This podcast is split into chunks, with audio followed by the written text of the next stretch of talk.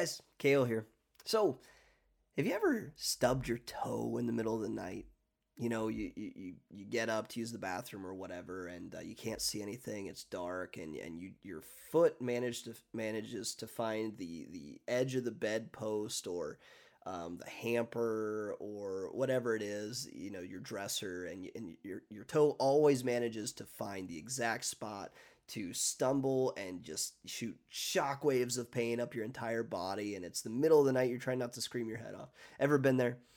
Well that didn't happen to me recently but that's the first thing i thought of when i looked at the word stumbling block which is what we're going to be talking about today in our series. Uh, this is a continuing series that we've been in for several weeks now about making wise biblical decisions.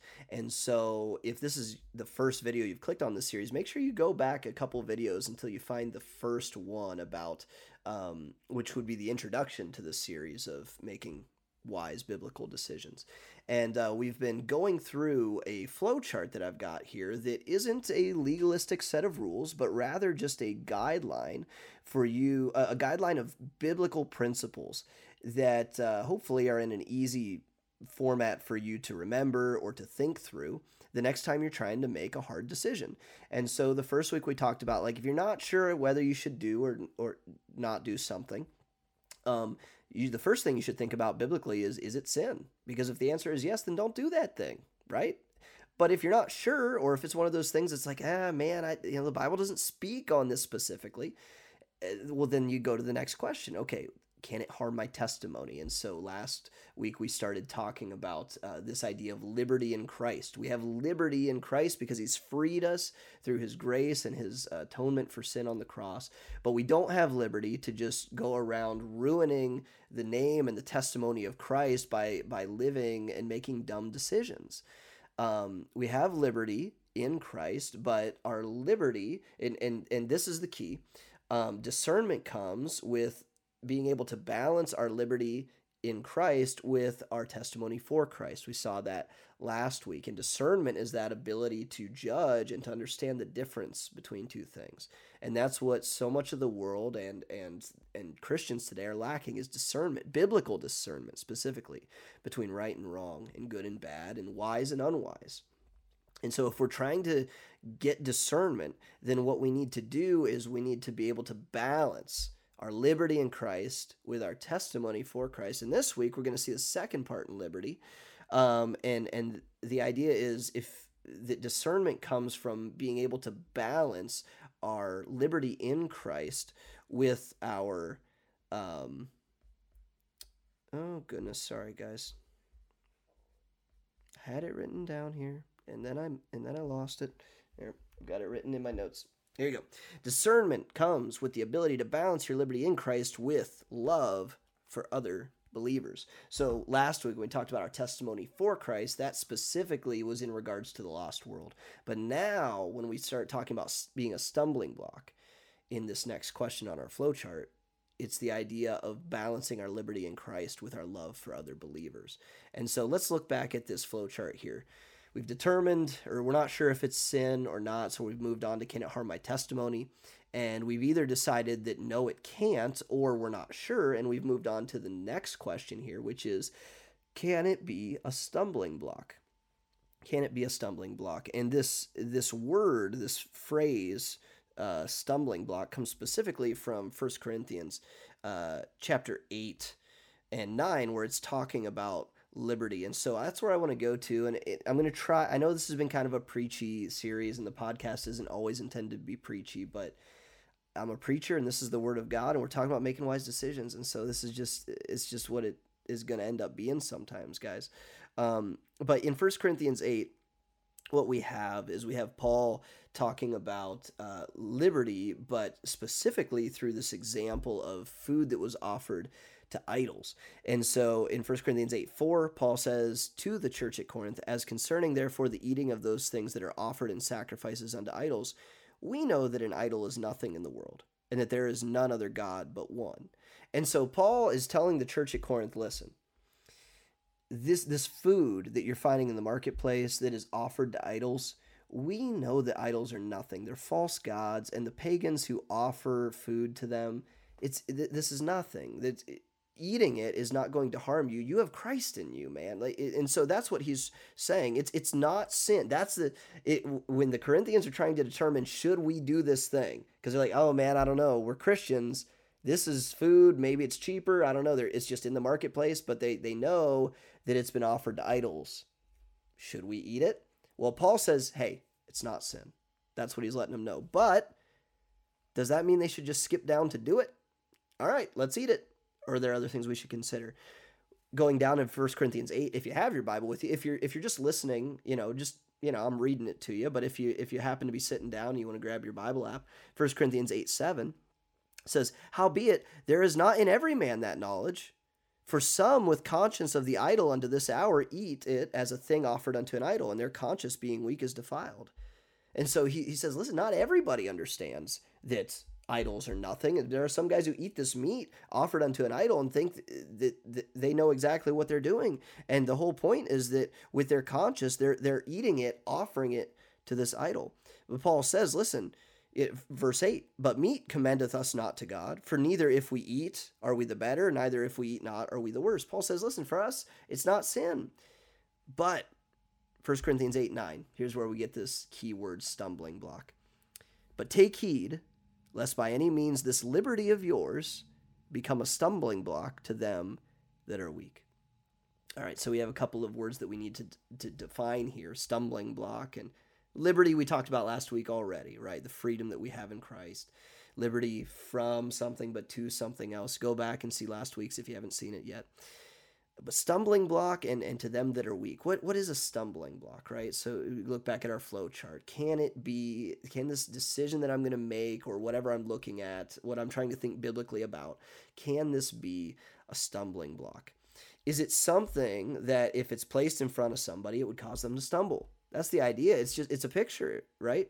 Is this something if I do it and and another brother, not talking about the lost world now. We're talking about brothers in Christ brothers and sisters in Christ, if they see me, would this cause them to stumble? And the reason we know that it's brothers is, is because to them that are weak is the context here. If we keep going in the chapter, verse 10, it says, For if any man see thee, which has knowledge, sit at meat in the idol's temple, shall not the conscience of him which is weak be emboldened to eat those things which are offered idols?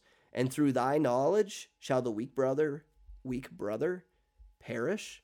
for whom Christ died. See, we're ta- this is the context. These are brothers in Christ for whom Christ died, right? The weak brother is the fellow Christian who doesn't know that what you're doing isn't sin.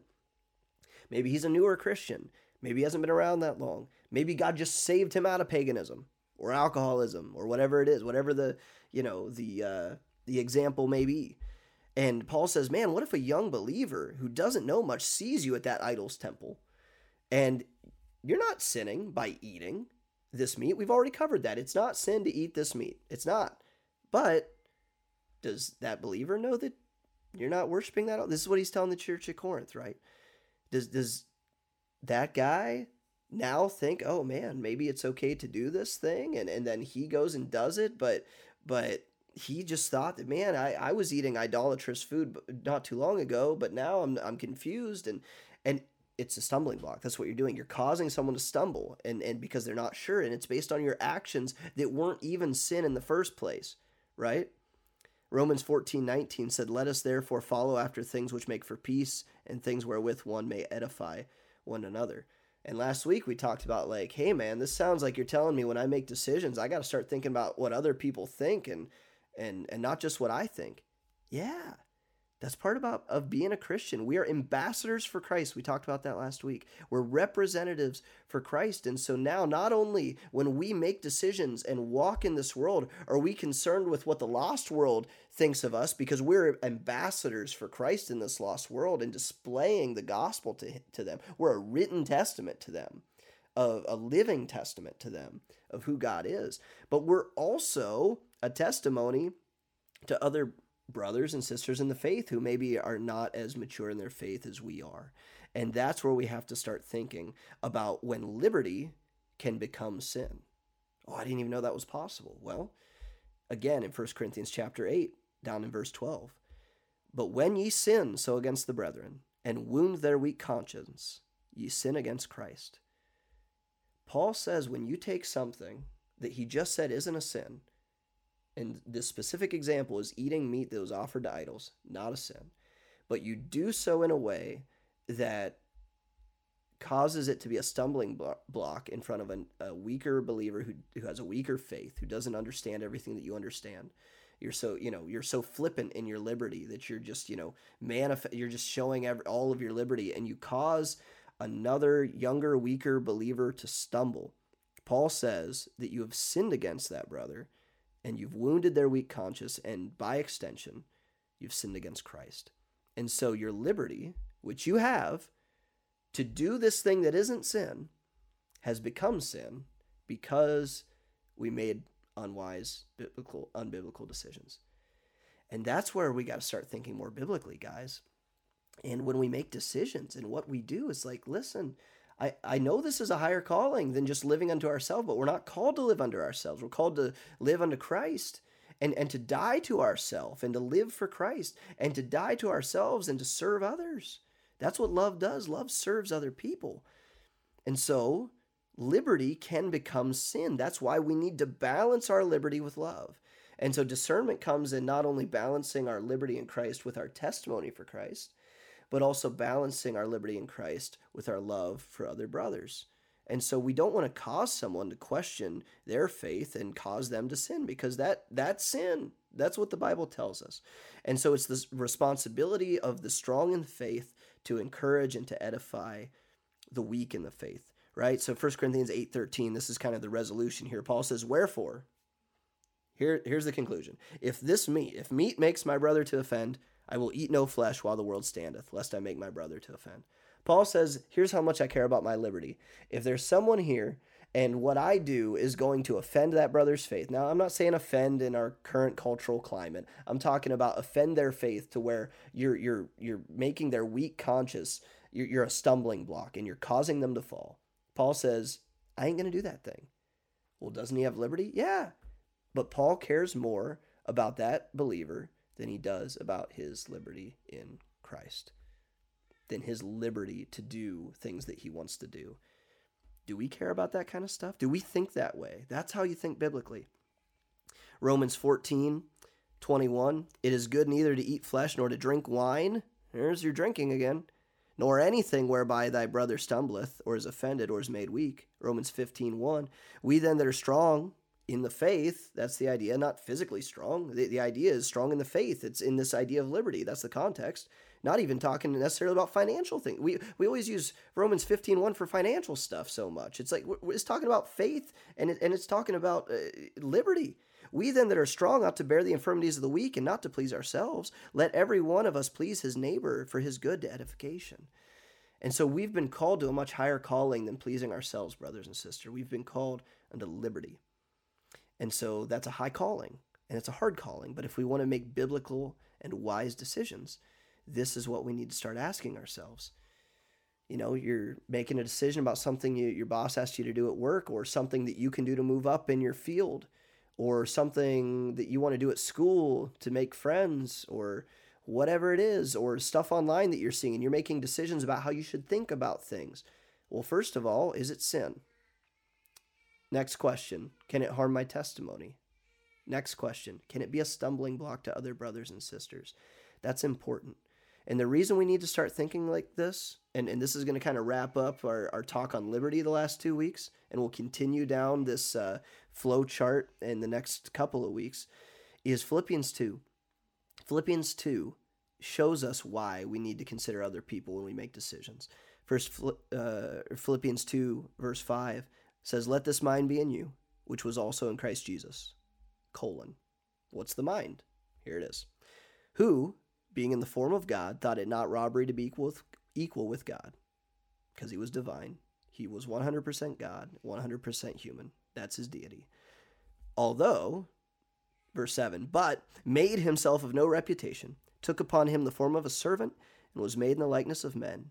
And being found in fashion as a man, he humbled himself and became obedient unto death, even the death of the cross the example that we have, the mind that Paul and the Word of God says that should be in us, was the mind that Christ had, dying to self and living to serve others.